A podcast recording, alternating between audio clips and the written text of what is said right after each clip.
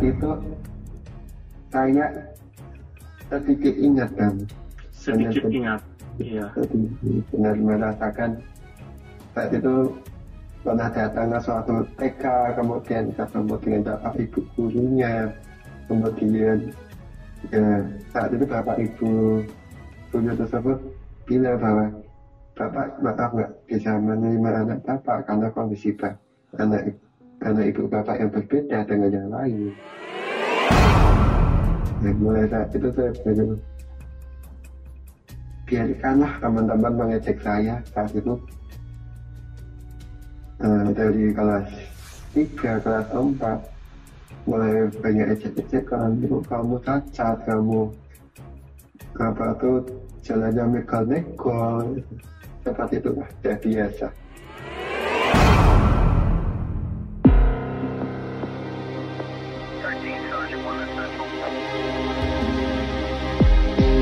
Berbagai kisah nyata akan dituturkan para korban penculikan.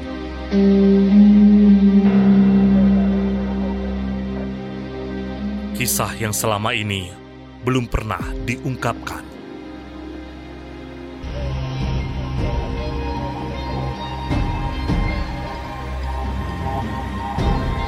Podcast, podcast penculikan, penculikan.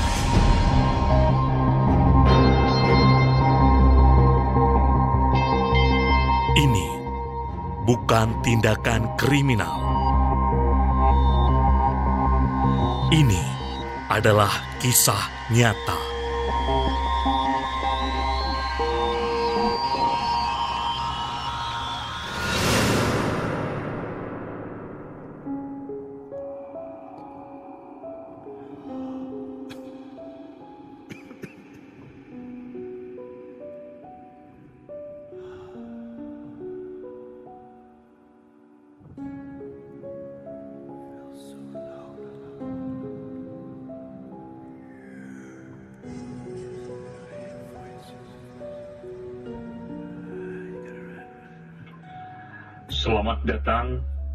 Di podcast penculikan. Ini bukan tindakan kriminal. Ini adalah kisah nyata. Tantangan 30 hari bersuara oleh komunitas The Podcaster Indonesia sudah memasuki hari ke-25. Kali ini dengan tema tentang kekalahan.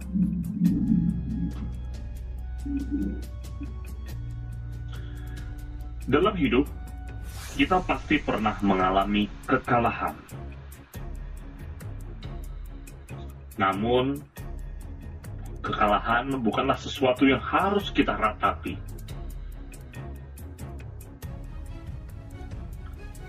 Dari kekalahan tersebut, kita harus bangkit untuk suatu saat meraih kemenangan. Dan bagi saya, mengalahkan rasa ketakutan dalam diri kita sendiri, ini adalah tantangan terbesar. Jika kita tidak bisa mengalahkan rasa tersebut, rasa ketakutan itu, maka kita akan mengalami kekalahan telak. Kali ini saya sudah menculik Hilal Huda sebagai korban penculikan yang akan bercerita bagaimana ia mengalahkan berbagai macam stigma sebagai seorang penyandang disabilitas, mengalahkan rasa insecure-nya yang dia alami sendiri. Selamat datang, Mas Hilal Huda di podcast penculikan. selamat datang juga Bang Modi Kenapa Anda harus berkata selamat datang? Ini ruangan saya. ampun Bang Modi Oke. Hilal Huda. Sebelumnya saya mengucapkan selamat atas keberhasilannya menjadi wisuda wisudawan sarjana akuntansi. Terima kasih Bang. Sebelum kamu akhirnya berhasil menjadi sarjana akuntansi, saya pernah mendengar cerita kalau kamu dulunya pernah ditolak beberapa sekolah. Bahkan terhitung ada tujuh sekolah yang pernah menolak kamu. Apakah benar demikian? Benar sekali Bang. Oke, bisa diceritakan dimulai dari jenjang TK PAUD. Baiklah. Kala itu saat saya sudah memasuki usia sekolah, mana awal masuk sekolah adalah jenjang taman kanak-kanak. Orang tua saat itu bingung. Siapa yang mau menerima saya saat itu? Pertama awal mula saya dimasukkan ke YPAC karena berpikirnya saat itu orang tua anak sa anak saya seperti ini masuknya ke YPAC. Namun pada saat itu kepala sekolah bilang kepada orang tua, ibu bapak, anak ibu bapak itu tidak bermasalah, otaknya bisa jalan. Yang berbeda hanya fisiknya saja. Kasihan kalau anak ibu masuk di YPAC. Kalau saya sarankan, sarankan cobalah masuk ke sekolah umum. Nah, saat itu orang tua tambah bingung lagi loh. Kenapa saya harus ditolak di YPAC? Kan dengan alasan kepala sekolah menyampaikan hal tersebut, alhasil orang tua mencarilah sekolah umum. Yang di mana sekolah tersebut benar-benar mau menerima saya saat itu. Dari sekolah satu ke sekolah kedua ketiga sampai ke enam atau bahkan sampai ke tujuh saya. Sudah lupa juga itu menolak semua. Dengan alasan karena saya saat itu diibaratkan seperti gelas yang gampang retak kesenggol dikit bisa pecah. Karena saat itu saya belum bisa jalan.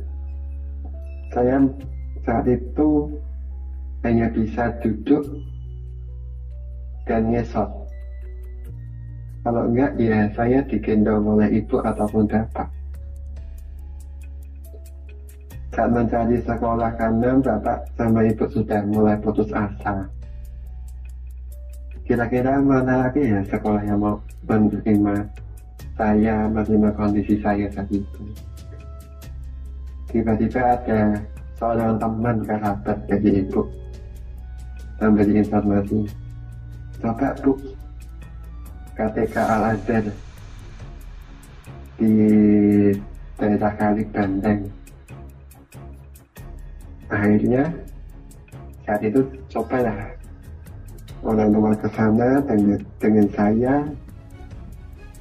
Dan saya saat itu di tes masuk. Saya bisa mengikuti tes tersebut. Dan hasil tes bisa dikatakan cukuplah. Namun saat itu pihak TK belum bisa menjawab 100% menerima saya.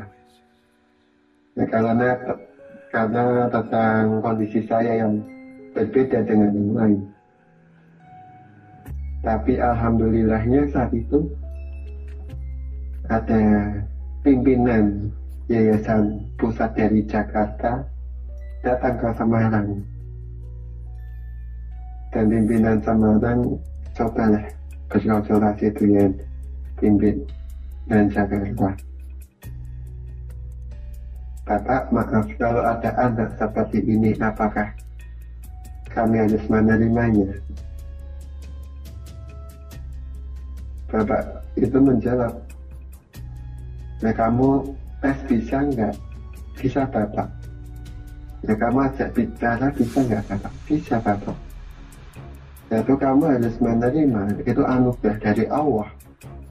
Saat itu pun orang tua saya mendengar itu seperti senang bahagia akhirnya mencari-cari sekolah ada yang mau menerima saya namun ada namun ada salah satu persyaratan dari pihak sekolah. Orang tua sudah membuat surat pernyataan. Ya di mana apabila terjadi sesuatu dengan saya orang dapat sekolah tidak bertanggung jawab. Dan tanpa berpikir panjang lebar satu terus orang tua mengiyakan aja menandatangani dalam hati pun juga gak mungkinlah guru sampai satega seperti itu. Alhamdulillah saya masuk KTK dan bisa bersekolah di Al Azhar. Seperti itu Bang. Tapi ketika itu apakah kamu sudah tahu kalau kamu ditolak di sekolah-sekolah atau justru ketika sudah besar baru diceritakan oleh orang tua? saat itu saya sedikit ingat kan sedikit ingat iya benar merasakan saat itu pernah datang suatu TK kemudian ketemu dengan bapak ibu gurunya kemudian ya, saat itu bapak ibu guru tersebut bilang bahwa bapak maaf nggak bisa menerima anak bapak karena kondisi anak karena ibu bapak yang berbeda dengan yang lain. Mm-hmm. Tapi saat di Al Azhar sendiri pun saya masih ingat guru guru guru saya saat itu Bu Lucy kalau nggak salah. Mm-hmm. Saya masih ingat beliau. Guru-guru saya masih ingat saya. Oke. Okay ketika sudah diterima di TK Al-Azhar setelah sebelumnya banyak TK yang menolak lalu bagaimana dengan jenjang berikutnya ketika memasuki jenjang SD sekolah dasar saat memasuki jenjang sekolah dasar saat itu mulailah ada kesalahannya pembulian terhadap diri saya. Hmm. ya. Saya sendiri pun jujur juga baru sadar bahwa saya itu berbeda dengan teman-teman yang lain. Saat saya tidak mau naik ke kelas 1 SD saat itu saya bertanya kepada orang tua Bapak kok itu teman-temanmu bisa jalan ya sedangkan aku kok hanya duduk saja. Ya saat itu bagi saya oh ternyata saya berbeda. Tapi emang saat itu orang tua bilang emang Allah menciptakan kamu berbeda bukan termaksud yang lain. Terus ya Allah ada tujuan sesuatu bahwa kamu diciptakan seperti itu. Mungkin kalau kamu akan menjadi apa, menjadi seperti apa, kita juga tidak tahu. Kamu di sana niat sekolah yang betul, raih cita-citamu, raih keinginanmu, sawah dan jalan, biarkan orang teman-temanmu mengecek apa pun itu biarkan saja. Ya, mulai saat itu saya baru biarkanlah teman-teman mengecek saya saat itu. Uh, dari kelas tiga kelas empat mulai banyak ecek-ecekan kamu cacat kamu apa tuh jalannya mekal-mekal seperti itu ya biasa.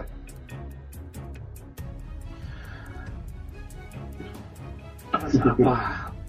Yang waktu itu pas sudah rasakan ketika ada bulian dari teman-teman? Ya awalnya yang Apakah dipendam saja atau melawan atau menangis?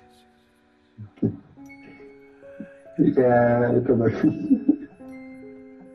Kadang juga pernah saya tak pernah bang jujur eh, pernah tak pandang lama pernah sekali tak pandang tapi sama semakin lama dipandang nggak kuat bang. Nah itu ya akhirnya saya menangis cerita kepada orang tua. Ma bapak aku di sekolah dibully. Aku diejek seperti ini seperti ini. Sampai orang tua ada ya sampai ke sekolah bang bilang ke teman-teman. Kamu tuh kamu tuh apa kamu tuh mengecek Ila tuh sadar apa enggak ini? Ila tuh juga nggak minta diciptakan seperti ini. Ini diciptakan oleh orang. Kamu mengecek Ila berarti kamu juga mengecek ciptaanmu. Ya saya, saya yang saya rasakan ya saya ya sedih sehingga sampai pernah bapak tuh marah juga. Pernah dalam hati malah terhadap Tuhan bahwa kenapa kau diciptakan seperti ini berbeda sama teman-teman yang lain seperti itu. Namun waktu itu selain teman-teman yang membuli, adakah teman-teman yang mensupport Mas Hilal Huda ini waktu masih bersekolah dulu? Yang yang membela, yang membantu ketika ada bulian-bulian itu datang. iya, yang selalu membela saya mendukung saya. Sampai saat ini kayak sejak awal saya berjumpa dengan dia sampai sekarang masih berhubungan banget ada satu orang namanya Nufa. Siapa namanya? Nufa. Nufa. iya Berarti dia yang waktu itu sering me- istilahnya ya sebagai support systemnya Mas Hilal ya. ya, menyupport saya kalau saya bisa diajak tambah datang dia yang membantu saya membela saya. Kadang kalau saya jalan jalan jauh kecapean dia yang menggendong saya. Seperti itu. Oh, aduh mengingat masa zaman zaman sekolah itu sangat sangat tidak bisa dilupakan namun ada teman yang baik ada teman yang jelek teman yang benar teman yang dirasakan Bulian ini sampai jenjang pendidikan tingkat apa, Mas Hilal dapatkan? Jadi kalau selama saya menempuh jenjang pendidikan jadi kayak semakin saya tingkat lebih tinggi bullying semakin berkurang Semakin Jadi- berkurang ya. jadi dari SD masih ada bullying SMP masih ada bullying SMK masih ada bullying tapi SMK dan SMK ini bisa dikatakan bullyingnya yang tidak terlalu parah dengan SD sama SMP seperti itu. Bullying yang terparah yang pernah kamu terima apa ini? ya ejekan dong ejekan itu bully yang membuat saya walaupun dengan ucapan itu sangat-sangat menyakitkan Dan itu hampir tiap hari di sekolah. bisa dikatakan seperti itu Lalu bagaimana kamu bisa bertahan dengan bulian-bulian itu hingga akhirnya kamu bisa menyelesaikan setiap jenjangnya? Apa yang membuat kamu bisa kuat bertahan? Yang bisa membuat aku kuat ya karena orang tua kan. Karena tadi itu orang tua bilang udahlah teman biarkan temanmu mengecek biarkan temanmu berkata seperti apa. Kalau temanmu mengecek itu berarti tandanya temanmu sembunyi sama kamu. Sembunyi terhadap keberhasilanmu sembunyi terhadap apa tuh perilakumu. Dalam arti kamu dalam arti kamu itu lebih suka di senangi disegani oleh teman-teman bahkan oleh guru-gurumu yang lain daripada temanmu. Itu berdekat sama orang tua. Tapi guru-guru waktu itu bagaimana tanggapannya ketika ada muridnya yang dibully? Apakah tidak membela? Tidak berusaha untuk me, ibaratnya apa ya? Memberitahu siswa-siswa yang lain bahwa ini adalah sebuah bentuk perundungan. Ya.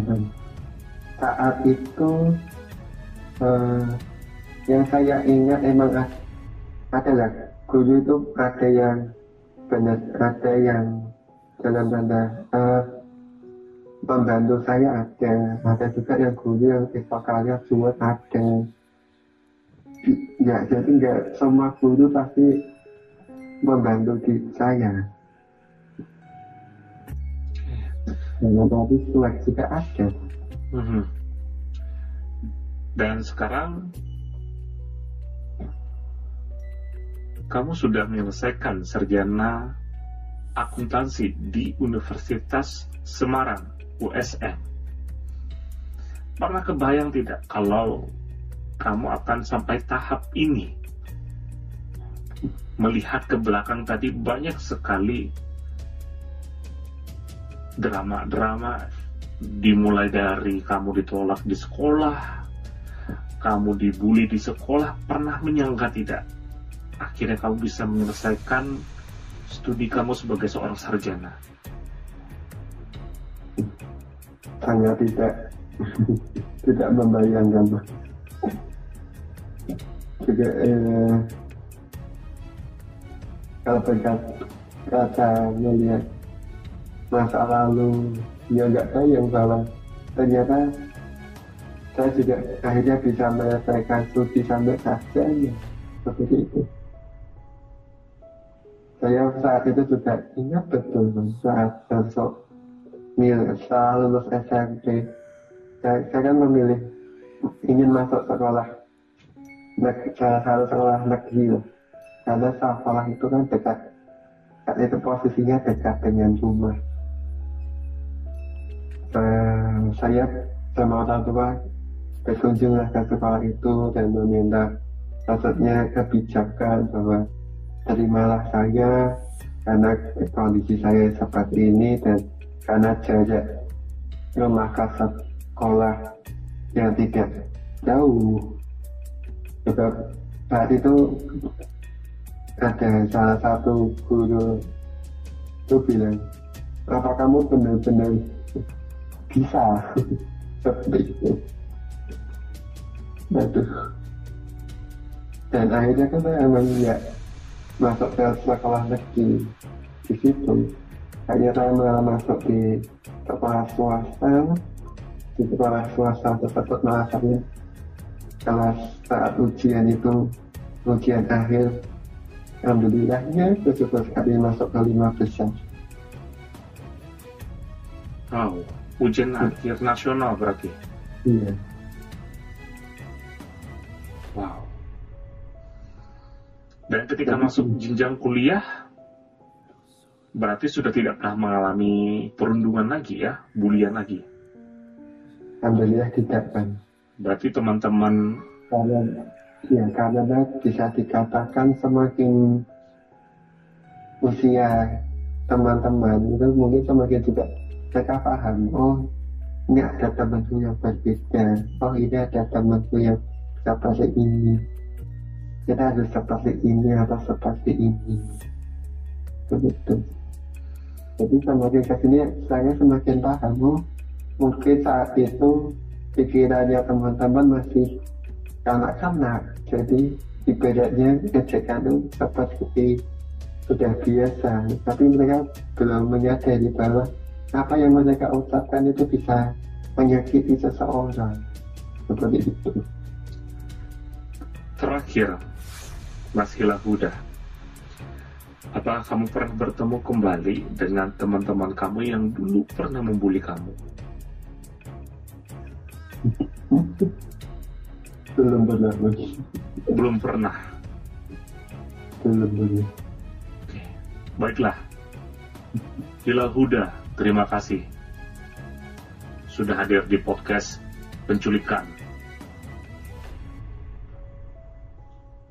Sama-sama banget Demikianlah para saksi, obrolan saya bersama Hilal Huda di hari ke-25 tantangan 30 hari bersuara yang diadakan oleh komunitas The Podcaster Indonesia.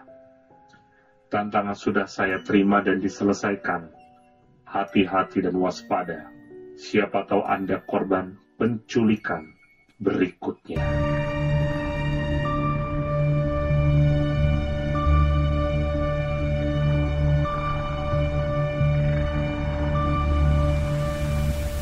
Terima kasih telah mendengarkan podcast penculikan.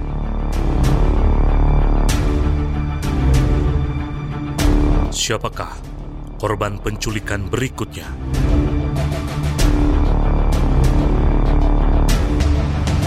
Hati-hati.